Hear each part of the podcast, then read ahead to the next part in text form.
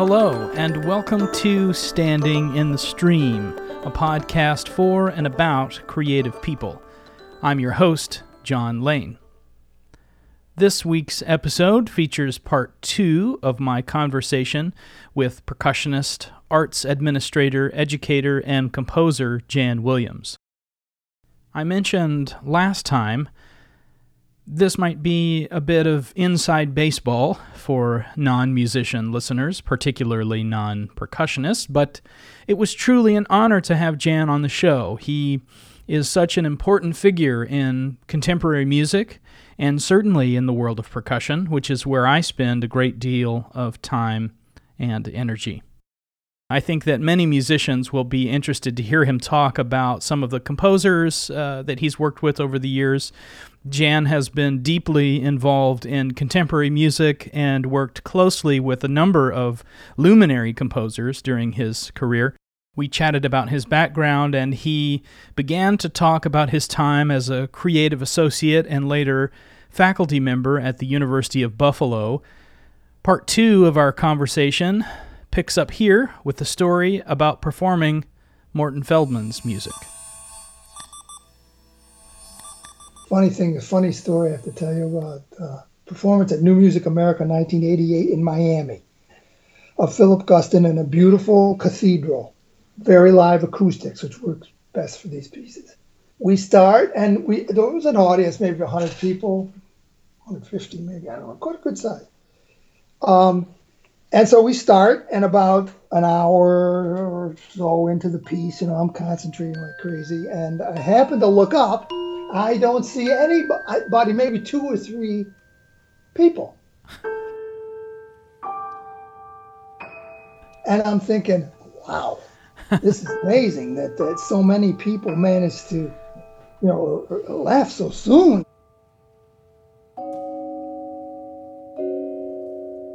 I, I didn't think any more about it, and just, went on playing.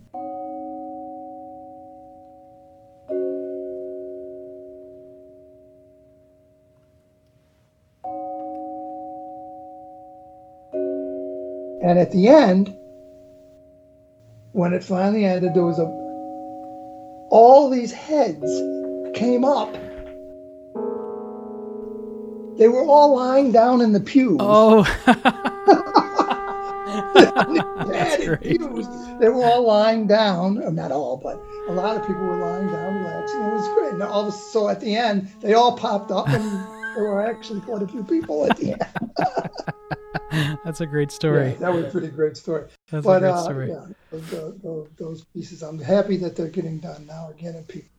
Yeah, yeah. It, well, it's too bad that uh, we never got any more uh, percussion music from from Morton Feldman. I, I noted that in the in the interview that you did with him in in the early 80s, the one I was talking about earlier was 83. Um, at the very last question was, uh, uh, you know, his last statement was something. Uh, by I certainly want to try and write an extended percussion piece, but I but I guess he didn't uh, didn't quite make it there. No, no, I prodded him about that. Uh, I, I don't know why he was talking about a piece for string quartet and lots of triangles and you know whatever. Yeah. Uh, his writing for percussion was really pretty fabulous. Uh, in terms of the orchestra pieces, a lot of times these extended sections of lots of cymbals and lots of triangles or lots of this or lots of that, you know, that sonorities he used to. But no, he now I was always yeah, sorry. Yeah. Yeah. So, um, uh, several other composers that we could talk about, but I, I do want to get on to some other uh, topics here. So, we might, if we have time, we can come back and talk about uh, some of the other um, folks that you worked with, Lukas Foss or Frederic Rzewski, for instance. Uh, so, we might come back to yeah. that. But I wanted to talk about uh, something about more contemporary landscape of percussion and. Um, and just to sort of get your, your feeling on things and, and get your beat on things. Uh, my dear friend and former teacher Allen Otte often talks about, he, he, jokingly calls the good old days of new music. And I wonder if that phrase resonates with you at all and, and where you think where you think sort of new music is these days or if that seems too obscure of a question, maybe where percussion, new new music for percussion is these days. Uh, anything with that resonate with you? Yeah, the good old days. I suppose it's natural for people like myself at an age where our our careers are basically behind us. I suppose it's natural to to have a a soft spot for that repertoire that we were playing in the peaks of our careers, those pieces that we spent so much time working on and and developing and composers yeah you know they, they were good old days i mean they were good great days good a good time for us who were in the who, who were able to work uh, with directly with living composers and creating their music. Um, so in a sense, yeah, you know, they were great old days. But do do I, you know, do I think that they they were the, the good old days? I think there are good new days too. I mean, it's, a lot of very important uh, music being written now. Percussion has come a long way in terms of the the the education of young percussionists, not only in technique, but I think in um, their in, it, that certain certain teachers instilling this sense to a degree like Paul did uh, that um, to marvel at the new and to work at the new and, and to not and to be constantly searching for new ways to to express yourself as a player. Technique certainly has improved incredibly since since those days. Yeah. Uh, when we were when we started, you know, um, Um, I've been on the jury at the Munich competition three times, a percussion jury, and over the years, and to to, to hear these young players, I mean, it's phenomenal. And also, last time at Munich in 2014, the pieces are getting so much better, and, the, and they're finding pieces, and they're also doing. Several of the players did really inventive new pieces that you wouldn't consider for as a competition piece necessarily, you know, kind of with theater elements or whatever. Uh, so I, yeah, I was very excited about that, and you know, I was I, I had the chance a couple weeks ago to to sit in on the juries the, for the performer certificate at Eastman, and these are undergraduate, juniors, and and, grad, and first year grad students playing an incredible uh, array of um, pieces, demonstrating enormous repertoire. Uh, and, mu- and musically, I thought for the, for the most part, very very good. So, so, uh, so, who are some of the who are some of the contemporary composers that interest you? Oh well, you know, I listen to um, Q2 a lot. I stream uh, from New York, and I'm I'm listening to young composers all the time.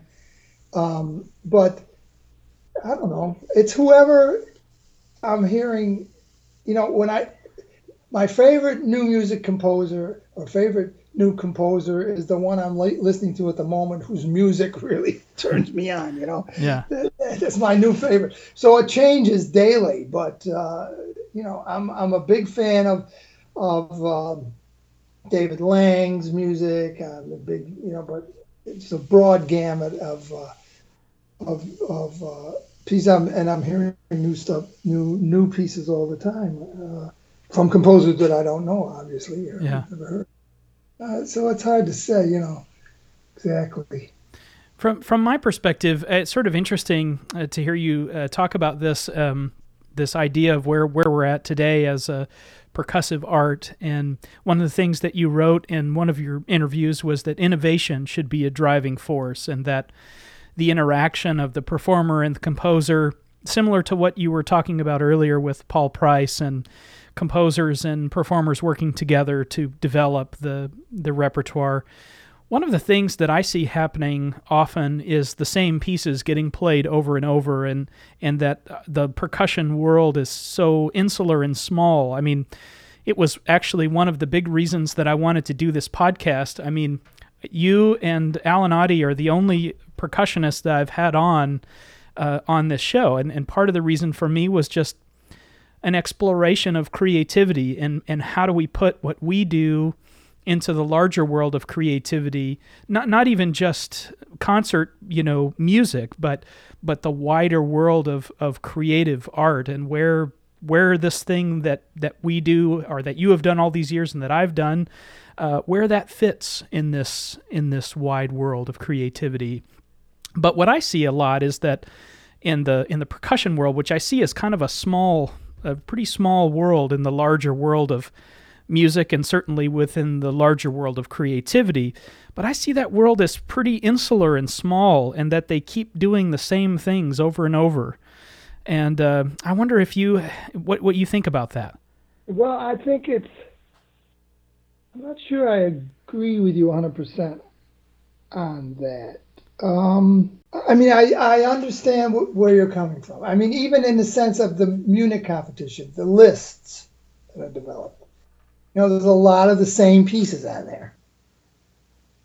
But the first time I did it was in 99. It's, it's the second time was in 2001 and then in 2014. And over the, the, those three times with the percussion list, I've seen the additions of many new pieces, but most of the time they are the pieces that the stu- that the performers come up with as you know select to play not the ones that the, the, the juries are prescribing. Yeah. Um, so I don't know. I, I I heard a lot of new stuff new stuff going on, but you know I'm I'm out of the academic scene now for 20 years almost. So I'm not directly you know like involved with with uh, or knowledgeable about about percussion programs in various university or academic or conservatory settings with that that amount but yeah, I guess it. Yeah, it's a small, uh, relatively small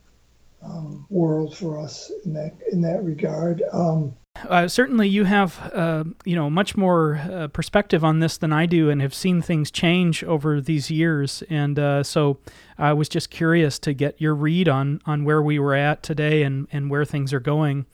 Um, it's hard to generalize about that. yeah, I mean, of course. Pockets of here, pockets there, people, and it all, all boils down to a person or a group or something that's got, you know, I don't know, a So Percussion with their institute in the, you know, doing, or, or, or students grab, uh, students who are interested in the particular uh, who are really who are really interested in creating new repertoire who who are who are are not solely interested in orchestra playing or whatever uh, gravitate to those places they go to those places where there's you know that stuff's going on and that's all that's happening all over. Um, but yeah i mean you know i taught at ub was not a conservatory.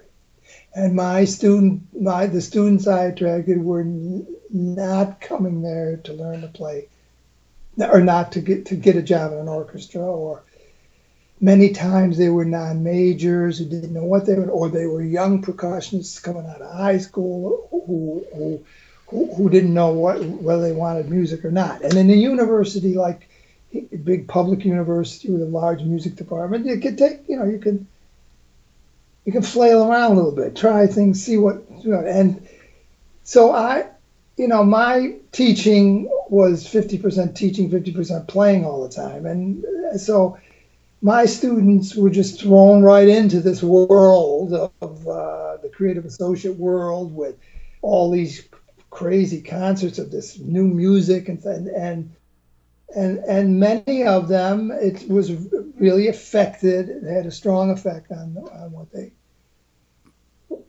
what they wanted to do with their musical life or even even it opened their ears to the whole new world of possibilities. And so you know that was my so my teaching was really totally dependent on what the students want were interested in doing and what you know uh, if they wanted to study basic marimba technique or whatever, fine, I can know how to do that. But the percussion ensemble was the focus of the department, and the repertoire that we did with that was kind of the, the focus. And some of my most interesting students and best students to work with were non-majors because they didn't have to do it. They did it because they were just they had to play. I mean, they right. They wanted to. They couldn't. They couldn't eliminate that from their lives. They they had to do it, and they were devoted and they practiced and they you know and then they went on to be a doctor or something. But they always had that experience, and you know, and other students came as kind of really not very experienced or without a broad technique and and and discovered this world and went on to you know, like Bobby Previte and mm-hmm. these guys. I mean, they it was that that world of the creative associates and what was happening around there that and all those concerts that they got to hear and be involved in and have Cage come and talk to them and work, you know, and we played for him. Yeah. Yeah. It's a different than a conservatory approach. You know, I, I did, I, that's all I wanted. The point I wanted to make my particular trip. Was. Yeah. Yeah. Uh, one of the things that I wanted to ask you about was, uh, again, kind of one of these big picture questions, and it's about cultivating an artistic voice. And it seems to me that um, that can be challenge- a challenging thing to do, first of all. Uh, and I wonder what, what your answer would be if I would say, if you're looking at the landscape today and and how one could cultivate an artistic voice, what do you see as the challenges or obstacles? But then, what are the opportunities that that uh, musicians have today that were different than than what you had? Developing an artistic voice. You mean as a player, basically, or as a player that also composes? Uh, I mean, well, I think you can there take. There are many it... ways to develop a you know a voice. I mean, uh, yeah. You you can take the question however you'd like, uh, either as a as a performer, and and I suppose in that sense it would be, how do you choose music and how do you you know develop right. your repertoire, and then, or if you're a uh, on the more creative side, if you're a composer slash performer, then then that's would be a different answer. So uh, I'll either either way, whatever you'd like to yeah. to touch on. Yeah. Yeah, well, my, in my case, I you know I don't consider myself a composer. I wrote one timpani piece and when I was a grad student, and you know, it got published and, and a lot of people playing it. But uh, so I, am not a, a, really a composer as such. I, but I, I have always, and I don't consider myself to be an improviser. Uh, but saying that, I've had the opportunity through the repertoire uh, to have a considerable input into how the final piece sounds. Uh, through notational systems where, which I had to make decisions about certain aspects of the notation. Uh, aesthetically or whatever, the composer leaves a certain uh, le- left leaves a certain vacuum that you are able to fill as a you know as a as a performer. So that was always really you know important to me, and the fact that the composers were mostly there to to comment on what you're doing and how, how, you're doing it. And most of the time, thankfully, I can report that you know, was, that was a very good experience for me. Not 100% for sure. There were composers who were not happy with the way things went, and uh, but that was the the challenge. What what what was in it for me was the challenge of having the the composers right there, handing you the music, and then you in the end have to play it for them.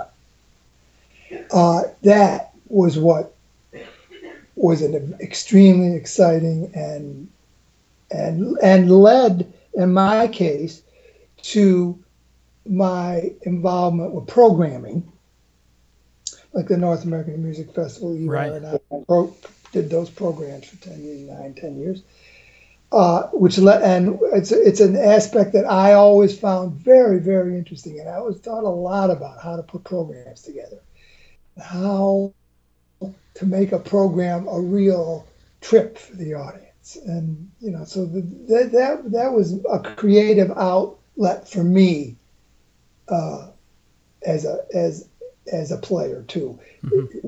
you know, taking these deciding on a a, a, specific program and then and then deciding how to approach it. So whether it was a solo recital I was doing or you know whatever whatever uh, ensemble program, um, that they were just series of pieces that didn't relate to one another or didn't. You know, you know what I mean. So that was, yeah. you know, that was a creative output. Earle Brown's music, his graphic pieces, it demanded a certain amount of uh, a great deal of input from the players in terms of, as I said, how they sound, because they're basically graph graphs that you uh, that you make live in uh, real world and of sound. And uh, but you know, I don't really consider that improvising because I made these choices, predetermined what I was going to do. Maybe in the macro, on the micro level, it was maybe improvised, improvised, but in the macro level, usually it was not. I didn't consider it to be improvised. So that whole wonderful um, broadness of the repertoire was what kept me excited and not technique and not learning a particular instrument really super well, you know. Yeah. Something that you said earlier that was sort of interesting to me was, you know, you said, well, uh, I didn't want to play pieces if somebody else was playing them. You know, I, so you didn't play Zyklus, for instance, because Max Neuhaus was playing that one. Right. And so you tried to carve out your own um, your own uh, repertoire that that resonated with you uh, by looking for composers, as you mentioned, that did graphic notation or, or this kind of thing. So, right. do you think that? Um, so is that still would you give that advice to young players today that you should find a personal repertoire that that you know maybe not play the music that so and so is playing but find something that works for you. Uh, and and how would you how would you say that? Yeah i would say with the uh, advancement in in the repertoire the number of pieces available now versus what we had back in 65 or whatever. Uh, given that that it was a both worlds, I would say both. Uh, one should do the important pieces, and one should be always constantly looking for, for new works. But a lot of that for me would be program driven, right? Not, in other words, if you're doing a, a particular program where the the king of Denmark would just work perfectly on a specific spot on the program, you know, then fine, or Zyklus or or whatever. But uh, so what? It's not a matter of just isolated pieces, but for for me, it would be.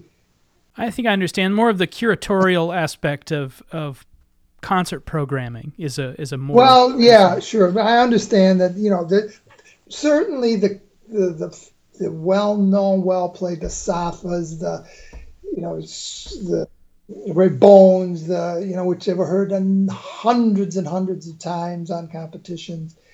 Uh, the those pieces should be studied and and played. Uh, studied at least studied to the degree to a certain degree, maybe not necessarily playing, but you certainly have to know the repertoire, know the composer's repertoire.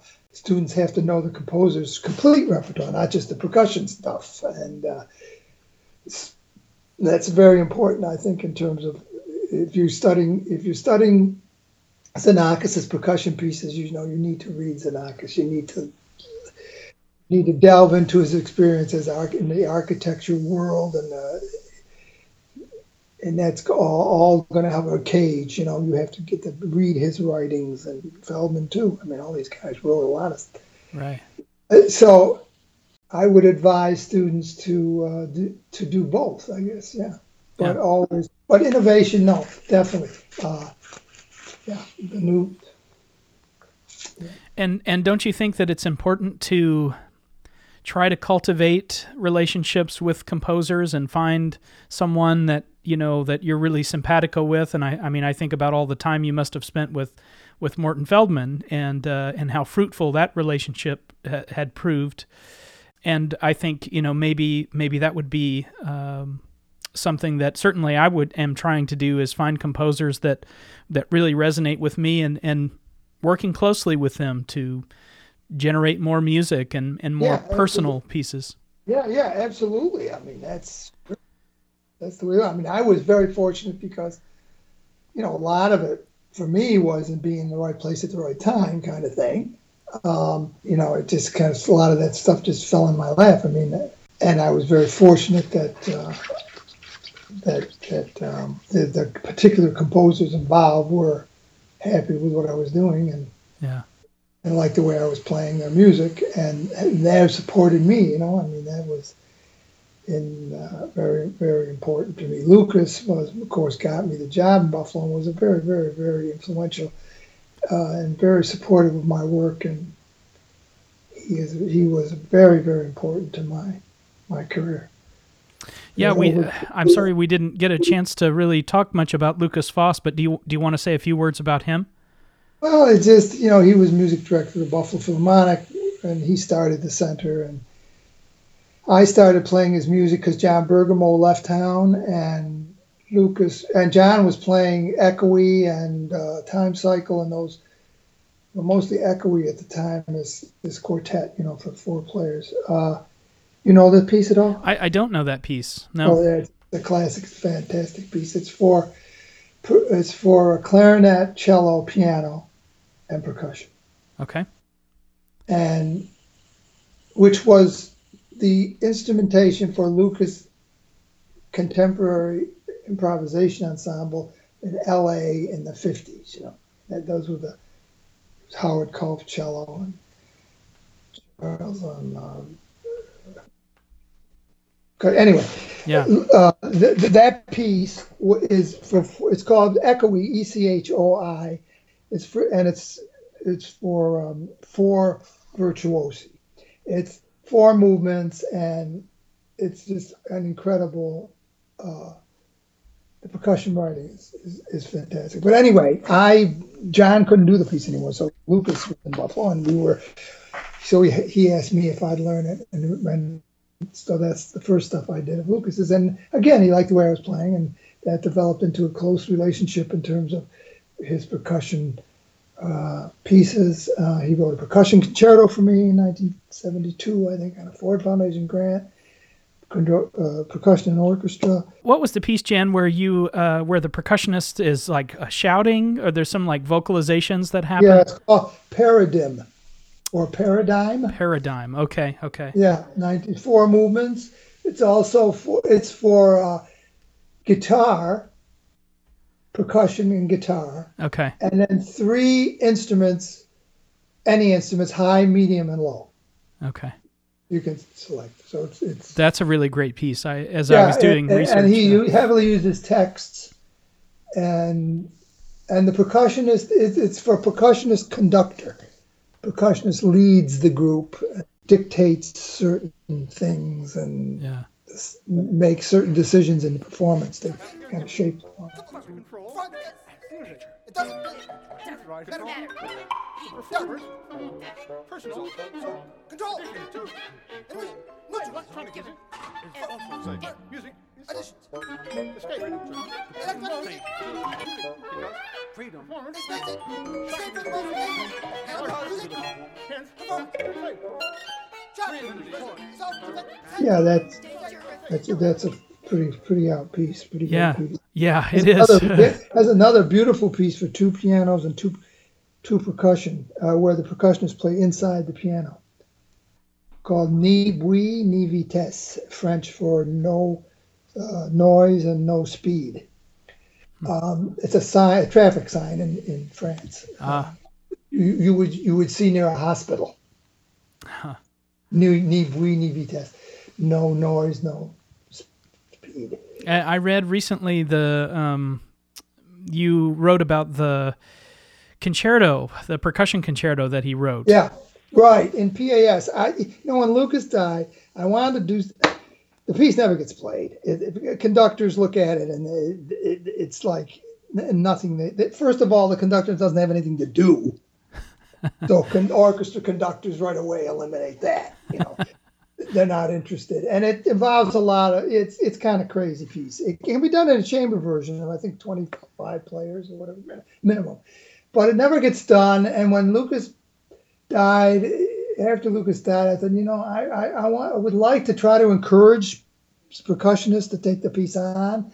And so I thought I'd write this article for uh, PAS magazine. I never, you know, no one ever contacted me, or I don't know if it ever ever had any effect. But it, it is a piece that that is pretty special, and the the percussionist has a lot to do with the controlling the sequence of things that happen in the piece and it's quite quite quite an amazing a piece. It involves a lot of uh, improvisation, and also you can use design to kind of set up, uh, you know, the instrument solo instrument. It's kind of open. Certain things required certain other instruments. Yeah. And, well, after I I read that article and I I got really interested in it and started trying to find uh, recordings, and I I can't seem to find any. Um, can't seem to find any recordings of that piece. Do you know no. if it had, it's never been recorded? No, it's never been recorded. Um, a former student of mine, Bob Schultz, who lived in Boston, uh, played it with uh, an orchestra there a few years ago. Boston Modern Orchestra. Okay. Okay. Anyway, I don't think there's a video of it, and, and I see. I even I wrote the, to uh, to uh, Evelyn Glennie and then said, you know, Evelyn, this is some piece you could really do great because you could make it your own piece. You could design how could you know, bring it up up to date and with maybe some electronics and whatever. But she never responded. So yeah, it was a. I played a piece a lot. I played it with. I played it with the American Symphony in New York, the Israel Israel Philharmonic, Detroit Symphony, Germany. The I did it with Berlin with the radio orchestra. Uh, he used to program it, and when he was guest conduct, you know, I did it in Copenhagen. Uh, so you know, I played played it quite a bit around. But, yeah. Uh, sorry, it doesn't get. Well, I'll have to check it out, and certainly I'll. Well, uh, because it's it's just exactly what a young percussionist could take on and make their own. I mean, it's it's there's a lot of leeway in it, you know, as far as what you can, how you can uh, shape it. Yeah. Solo is a crazy cadenza, which yeah, great. Well, I'm going to check it out for for sure, and we'll we'll uh, pass the word as best I can. Just here, you know, mentioning it now on your podcast. Yeah, maybe this will spark some interest. It's published by, uh, I think it's published by Salabert Editions, which uh, you can buy the score, I'm sure. Well, I think we're getting. Uh, so anyway, yeah, getting great. yeah, we're getting long on time here. So, and I don't, sure. I don't want to keep you too much longer, but I do want to ask my last question, which I always ask of every guest, which is, how does one live and sustain a creative life? One lives and sustains. Well, I had a lot of help, and that help came from the composers and the rep repertoire and that's the way I did it. Immersed myself in this repertoire. Uh, the challenges kept me kept me going. You know, kept me in the middle of it, in the in the in the fray. Yeah. Uh, in that world, and uh, how do you sustain that? Well, you know, just keeping that, keep your ears open. Don't be, uh, you know, be open to trying new things and and and take, taking new directions uh, or not or not taking a direct you know direction i don't know a lot of you know i never did never got interested in world music i mean in the sense i i had my hands full with my the repertoire i was doing you know and yeah. to learn to learn and, and immerse myself in the in the in the culture of another country in the music. You know, I, it just didn't have that. For other people, fabulous. Bergamo, look at you know any number number of people. Um, so it was, you know, this is my thing, and I've spent a lifetime learning and, and trying to, to uh, keep relevant. I'm not so relevant anymore because I don't play anymore. Um, I, I don't, when I left the university, I, my studio was there. I didn't ever have a studio at home. And so, you know, I suddenly didn't have it. And then it was the lo- losing of my colleagues that was tough on, my, on me. I mean, the people I worked with, you know, Morty, John, Eberhard, uh, quit playing flute, and and and so and Lukas, Lukas passing. These were hard on me, you know, in terms of keeping Sure. keeping relevant, keeping active, keeping playing. Sure. So now I I love hearing young people playing and stuff that they're playing. My daughter has a career as a composer and pianist and new music, and so you know I I'm in the in that world still. And Yeah. I can tell you that it was an honor for me to get to spend a little time with you. That's uh, definitely your name is one that I always associated with uh, with some of the highest, um, you know, the pinnacle of the percussion art form. So um, I just thanks a lot for for sitting and, and chatting with me today. I really appreciate it. Well, I enjoyed it very much. I I uh, I think you're doing great uh, service with this podcast, and and and, uh, and I wish you all best of luck with that. Um, and you know, I'd be interested in any feedback eventually. That uh, and I'll keep track of your website. You know, I got it on my favorites, and um, I, I wish you all uh, the best of luck. It's a pleasure to talk to you. Really, John. Good. And with that, we conclude this episode of Standing in the Stream Conversations with Creatives. Again, I'm your host, John Lane. You can follow me on Twitter at thatjohnlane. You can find the show links and show notes on my website, john-lane.com, and follow the show on Facebook. Simply search for Standing in the Stream. Thanks to Danny Clay for our theme music. You can find him online at dclaymusic.com. I'll be back next time for more conversations with creatives. Thanks for listening.